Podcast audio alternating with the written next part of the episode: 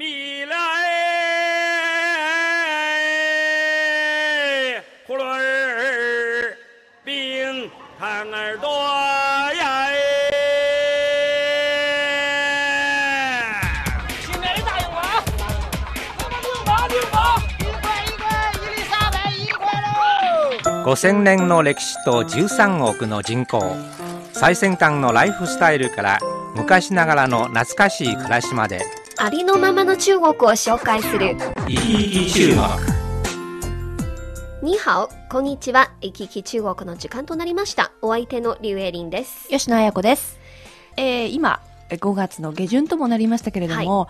い、いやーもう日差しがきついですね。そうですね、あの急にさんじゅうど以上を超えましたし、はい、日焼け措置をしないと。そうそうそう、あの中国語では日焼け防止を、えー、ファンシャイですか。はい、ファンシャイ。エリーさん、紫外線対策してます？あ、してます。私は恥ずかしいけど一年中しています。えらい。えなんかあの中国の女性はあんまり濃いお化粧をしないんですけれども、はい、やっぱり色が白い肌を守るってことはすごく大事にしてるんですよね。はい、まあ、中国昔からなんかあの一白遮千丑で、つまり色白はあの美人の元っていうようなあのなんか昔の考え方がありますから。日本と同じですね。はい、ですから化粧品の中にも夏になると美白とか、うん、いろんな新商品が出回りましたよね。そうですね。で、私もあのサングラスを買いました。といえばね私が不思議に思っているのが、はい、日本にいた時にはみんななんでサングラスをあんまりかけてなかったんですか？はいはいはい、そうですね。あのね、恥ずかしいんですよ。なんかかけるとなんか気取っているスターみたいそうそう、あのこれは私も本当にエリさん来て初めて思ったんですけど、はい、日本ってねやっぱり日差しがそれほど強くないんですよ。ですだけど北京に来るともうサングラスがないと痛くてこうやってられないという。だから当たり前なんですね、かけるのがね。はい、中国ではね、まあ、みんなサングラスをかけるのがなんか普通なんですね。かけないと書いておかしいよそうそうそうそうそう。やっとわかりましたよ。はい、それでは今日の番組に入りましょう。今回の番組は中国の親子関係事情に迫ってみようと思います。ぜひ最後までお聞きください。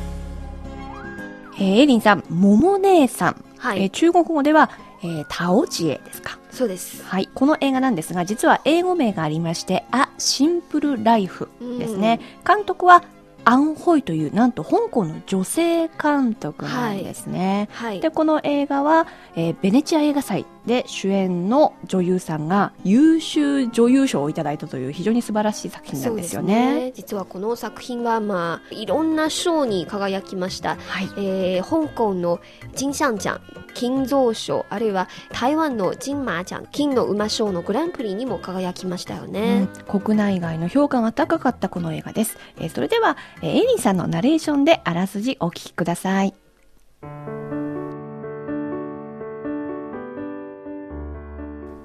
主人公は桃姉さんと呼ばれるお手伝いさん。同じ家族に仕えて早ろくじゅうねん。桃姉さんはすでにななじゅうを超す老人に。身寄りのない桃姉さんはお手伝いでありながらまるで家族の一員のよう。しかし長年仕えた一家の大部分はカナダに移住してしまい、今桃姉さんがお世話しているのはアンディラを扮するよんじゅうだいのロジャー。仕事に忙しく、いまだ独身のロジャーの身の回りの世話はすべて桃姉さんに任せっぱなし。本当の母のように献身的に世話をする桃姉さん。ロジャーはそれを当たり前のように思っていた。そんな矢先、桃姉さんが脳卒中で倒れてしまい、穏やかな生活は一変。これまでずっと世話になりっぱなしだったロジャーは、今度は献身的に桃姉さんに尽くしていく。カメラは淡々と老いていく桃姉さんの姿を淡々と映し、人間の老いをリアルに伝えます。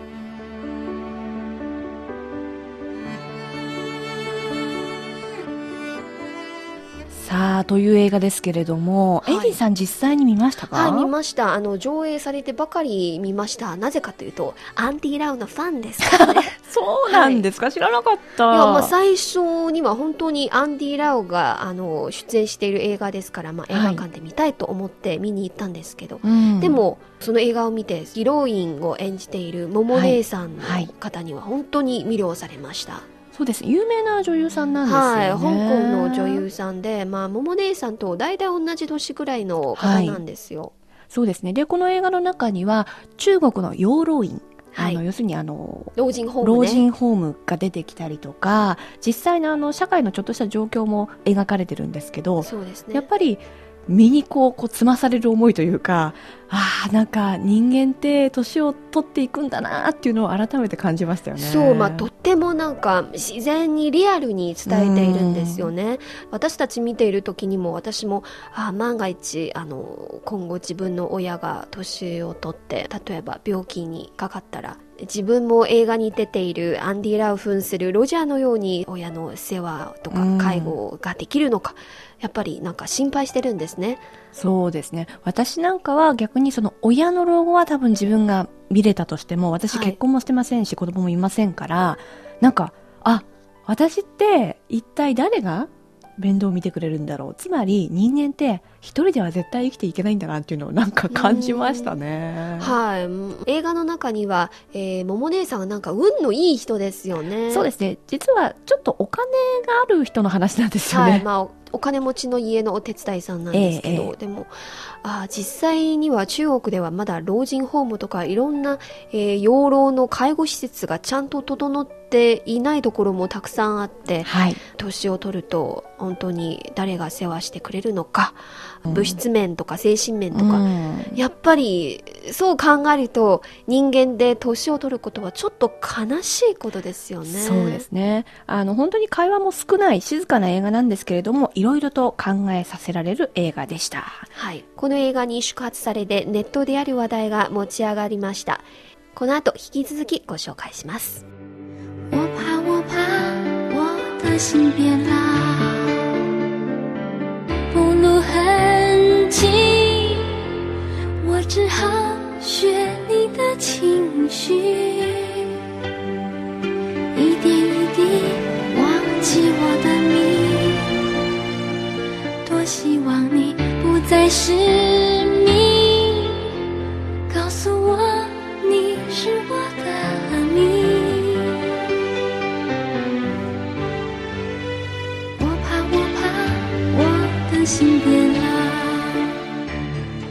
こちらは北京放送中国国際放送局の日本語番組生き生き中国です。チャイナライフ、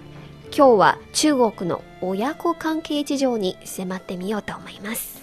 えさてエイリーさん、はい、先ほど映画のご紹介と、まあ、我々の映画の感想を話しましたけれども、はい、実はもうちょっと私たちより若い世代の子たちの間では、はい、こんなことが話題になりました。その映画の桃姉さんのストーリーに刺激されて、多くの人々の心に親孝行スイッチが入りました。えそして若者のきゅうわり以上が言ってはいけないここのつの言葉というものをネットに上げたんですね。つまり親に言ってはいけないここのつの言葉。そうそうそうそう。ではそのここのつの言葉とは一体どんな言葉なんでしょうか。一つ一つ見ていきましょう、はい、じゃーん、これです。じゃあ、あのいちばんがね、わかったわかった知ってるってば本当にうるさいなうん、言いますよね。でも言ったことありますね、私ね。私今でも言うかな。これ言っちゃいけないって言われるとちょっと苦しいな。まあ、本当に親が年を取ると時にはあのくどいですよね私ね、実は本当にあの反省したことがあるんですけど、この前実家に帰った時に荷物整理をしていたんですね、はい、でそれを荷物を出したりこう入れたりしてるのを見て、母親がこうイライラしちゃって、はいはい、何やってるの、こうすればいいのよ、私がやるわよ言って手を出してきたんですよ、はい、でも私は私のやり方があるので、まさに分かってるってばもう本当にうるさいなって言っちゃったんですよ。そしたら私は親が若い時のままのつもりで同じように言ったんですけど、親が年取ってるのですごく傷ついてね、シュンとしてしまったんですね。いやなんかそれを見て心が痛くなるんですよね。ね、本当にちょっと切なくなった、悲しくなりました。お母さん、はい、ごめんなさい、まあはいはい、そんな時にはありますよね。ありますね、はい、じゃあ続けてふたつめ見ていきましょう。ふたつめはじゃあ私から。何か用事用事がないなら切るよ。あ、これわかる。これあの親に電話をかけるときによく言う言葉なんですよね。そうですよね。エディさん、ちなみにあの、はい、ご両親離れて住んでますけれども、電話しますか？あ、します。私はあの毎日かあるいはいちにちおきに必ず、まあ、家に電話をかけるんですよ。まあそれはもうでも時間は短い、あの にさんぷんかんしか。いやでも親孝行の娘ですよ、それは。いや一人っ子の家庭ですからね、うん、あ、じゃあエディさんが電話しないとご両親はかけてくれるんですよ。だから先にねはい、かけるんだ。で向こうがかけてくれる場合、万が一私がまあ仕事をしたりあるいはまあ友達と一緒にいる場合は、はい、この言葉をよく言うんですよ。何か用事用事がないと切るよって。ああそうですよね、はい、私はすいません、そもそも電話をかけないのでこれは言いません。はい、じゃあさんばんめ。さんばんめ、どうせ話しても分かんないんだからいちいち聞かないで。これはどうかな。ちょっとこれは今私が下の世代の人に言われても傷つくかも、うん、こう時代が違うからさ、はい、これはちょっとひどいかなと思うんですよ、ね、ちょっとひどいですよね、はい、やっぱりあの中国と日本って比べて、中国ってこのさんじゅうねんでものすごく社会が変化したので、やっぱり親の世代と全然環境が違うことはありますよ ね, そうですね。今スマホとかあるいはパソコンとか、うん、親の世代は、まあ、一部の例えば農村部の人なら全然使えないんじゃないですかね。うん、だからこれを言われると本当にちょっと自分が必要ないって言われてるみたいで、いやね、なんかこうあの能力のない人間になったみたいで嫌ですね。はい、まあ、よんばんめ吉野さん、はい、お願いします。やる必要はないって言ったのに何度言ったらわかるの？どうせちゃんとできないくせに。もっとひどい。これはひどいですね。これが別に相手が親ではなくても普通誰に対してもなんか失礼な話なんですよ、うん、これちょっとね、あのー、なんかどうせちゃんとできていないくせにっていうのが、うん、いやそれちょっとこれどんなシチュエーションで言ってるかちょっとわからないですけど、はい、これは言っちゃいけないですよね。言っちゃいけない。やっぱり人をバカにしてはいけない、はい、親であってもね。そうです。やっぱ親しき中にも礼儀ありですよ ね, ね。この言葉は完全に親をこう下に見てるというような、それは、うんうん、人間同士の話の中にはあんまり言わない方がい い,、ね、いいと思うんですよね。さあそしてさらにひどい言葉が続きますよ。ごばんめ。じゃあごばんめは、お父さんお母さんのやり方はもう時代遅れなんだよ。あ、これもあれですね、先ほど言ったやっぱり変化が早いので、例えばお父さんお母さんの時代インターネットもなかったし、はいはい、スマートフォンもないしね、それから考え方も違いますよね。違いますよね。この、まあ、時代遅れって私多分言ったことあるかな。、えー、でもなんか悩みがあった時にご両親に相談しました？いや相談はしないけど一応、うん、あの伝えるんですよね。こういうふうにはするつもりですよってあの一応伝えておきます。で向こうが多分まあいろいろアドバイスもしてくれるんです。でもはいはいはいってなんかちょっとごまかしているんですよね。ああなるほどね。私時代遅れなんだよとは言ったことないけど、私も今心に残ってて本当にひどい言葉言ってしまったなって反省してるのが、私ねって言って怒って言ったんじゃないんですよ、はい、だけどお母さんみたいな人生にはなりたくないんだよねって言ったことがあるんですよ。ひどいでしょ。それはお母さんには感謝してるけれども、はいはい、時代が違うので、はい、例えば主婦なんですよね、はい、だから、はい、そういう主婦では終わりたくないという、お母さんのような生活が嫌だ、まあなり、うん、なりたくないってというような意味で言ったんだけれども、でもお母さんにとってみれば本当に悲しかっただろうなと、本当に大きくなってごめんなさいと思いました。未だ謝ってでないですけどじゃあ、 あの吉野さんのお母さんもちゃんと今回の番組はね、はい、ぜひお母さん聞いてほしいです。はい、じゃあ次行ってみましょう、えー次えー、ろくばん。ろくばん吉野さんお願いします。これは男の子かな。部屋を勝手に片付けないでよ、どこに何があるか分からなくなっただろうという。いや、これもし高校生とか、まあ、学生の時代ならなんか親が自分の部屋に入ってくる、ノックせずに入ってくるのが嫌なんですよね、うん、えー、なんか片付けてくれるのも、まあ、大きなお世話と思ってたんです。でも今ならむしろ片付けてくれてほしいんですよ楽ですよこっちが、あのお母さんお願いします、片付けてくださいっていうね、はいはい、でもよく今今は時代が違うのであんまりないと思いますけど、私たちの時にはこう日記をお母さんが勝手に読んだりするっていうので、こう激怒するっていうのが、はい、いや私あの確かに高校時代の日記はね、まあ、いろんな場所に、えー、隠してお母さんが見られないように、しかもその風刺はね、えー、数学のノートとかっていう風に装ってしてたんですよ。いろいろ工夫してますね。しましたしました見られたのかななるほど、えー、それでは次行ってみましょう。はい、はい、ななばんななばんは、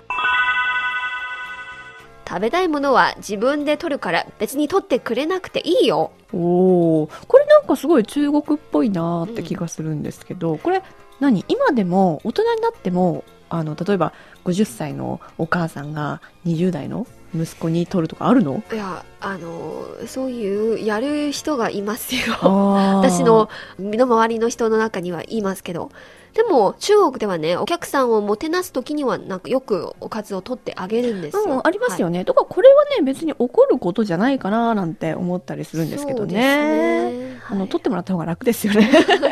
美味しい、自分が好きな食べ物ならねはい、えでははちばん、残り物は食べないように何度言ってもどうしてわからないの？ああ、これ私よく言うんです特に実家に戻るときには、うん、冷蔵庫を整理すると賞味期限が切れたものがよく見つかりますよ。だから捨てるんですって。お母さんが、いやこれ賞味期限が切れてもまだ食べられるんですよってよく言うんですよ、うん、やっぱりさ、あのもったいないって思う気持ちがあるんじゃないでしょうかね、はいはい、昔の人ならやっぱり、まあ、いろいろ苦労した人なので、うん、あの食べ物に対しては非常になんか大切にして節約してたんですよ。あ、そうですね。でも中国のやっぱりその世代の方々は食べるってことを非常に大事にしてますよね。そうなんで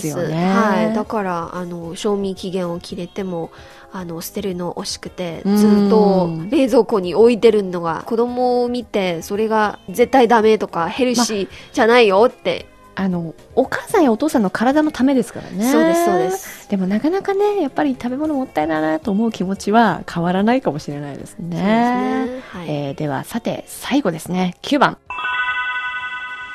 もう子供じゃないんだからあれこれくどく口を出さないで。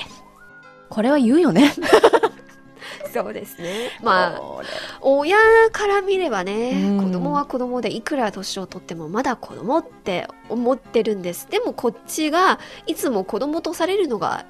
時には嫌ですよね。逆にこれは子供の成長の証じゃないかと思うので、親の方も言われて傷つくことではないんじゃないかなって気がしますけどね、うん、そうですね。もう何度も言いますよ、子供じゃないんだからってね。でも、はい、だったらもうちょっと大人のように接してちょうだいって言われますよ逆に私はそうですか未だにはい、まあいろいろありますけど、はい、えー、後ほど引き続きご紹介します。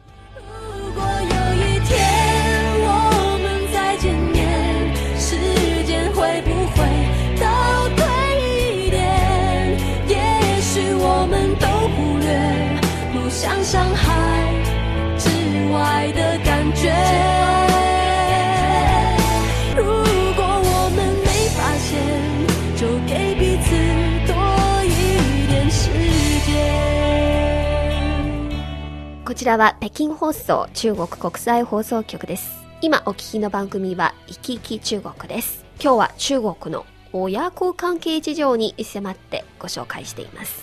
はい、あの親に言ってはいけないここのつの言葉、ネットで話題になった言葉をご紹介しましたけれども、エリーさん自分の反抗期ってありましたか？うん、ありますあります。私の反抗期は多分、えー、中学校にねんせいから高校までかな。おー、ちょっと長いねち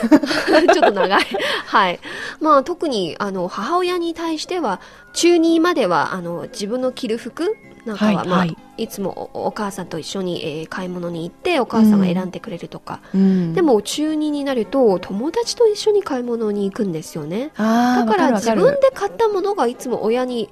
なんか批判されるんですよ、うんうん、ああのスカートが短いとか、うん、あのこの色がとてもなんか鮮やかすぎるとか、うんうん、まあ、よく言われてあのとっても悔しくて、わざとお母さんが嫌なタイプの服を買って着るんですよ嫌がらせのように、はい、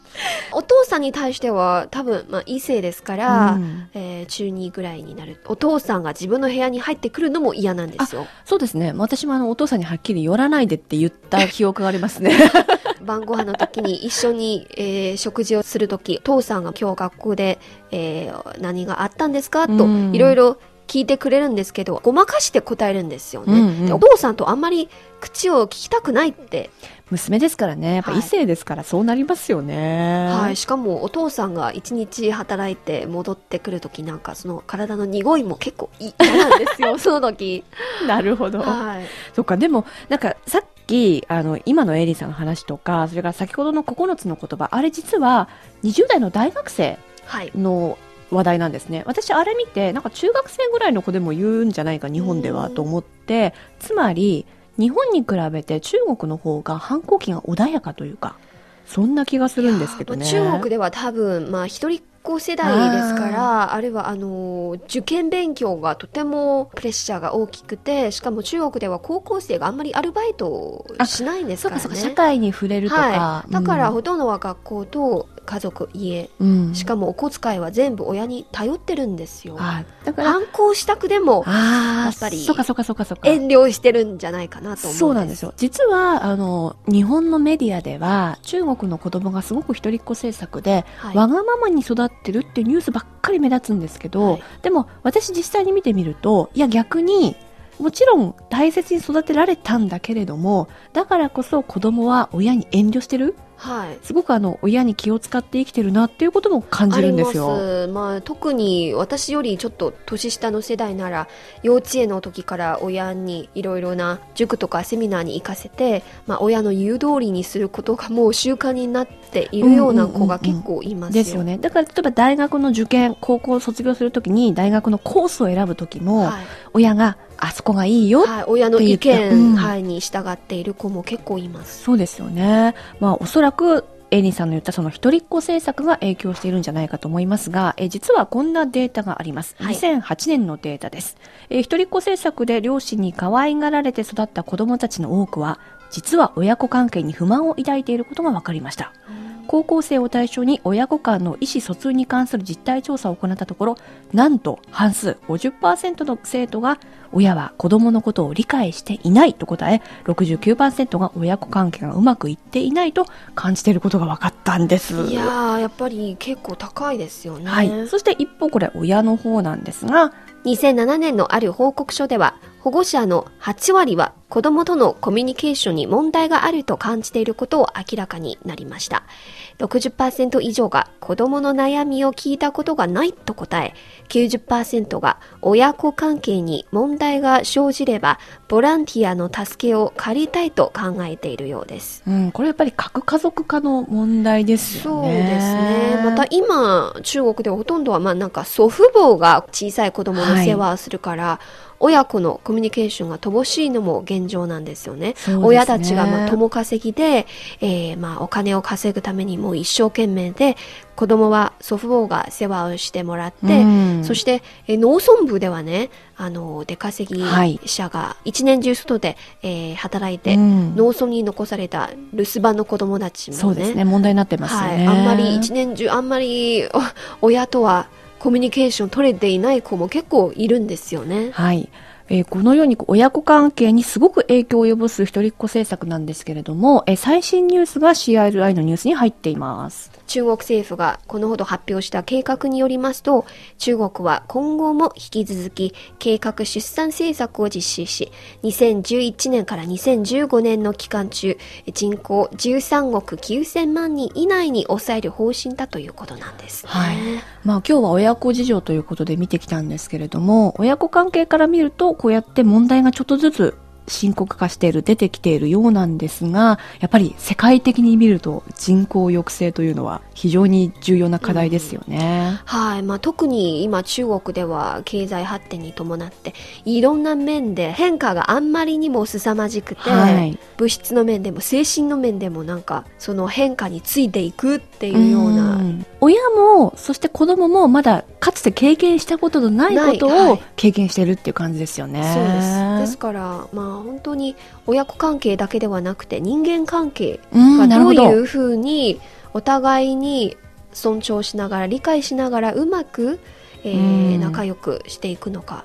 なかなか難しいことですよね。そうですね。社会の動きに対応して、なおかつ親子関係も大事にしていくとそして老後のね保障も大事にしていかなきゃいけないと、いろいろいろいろありますね、人生。ですから、はい、まあいろんな挑戦に直面していますし、そうですね、はい、まだまだ頑張る必要があるんですよね。はい、えー、今日の番組は中国の親子関係事情についてご紹介しました。ナビゲーターはリュウエリンと吉野彩子でした。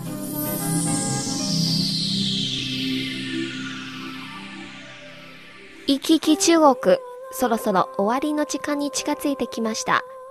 この番組をお聞きになって、何かご意見やご感想がございましたら、ぜひメールやお便りをください。こちらの宛先は、郵便番号 いちまるまるまるよんまる 中国国際放送局日本語部いきいき中国の係まで。そしてメールアドレスはピンインのにはお nihao にせんひゃくはちじゅう アットマーク シーアールアイドットコムドットシーエヌ です。皆さんからのお便りをお待ちしております。それではまた来週お会いしましょう。さようなら。再见。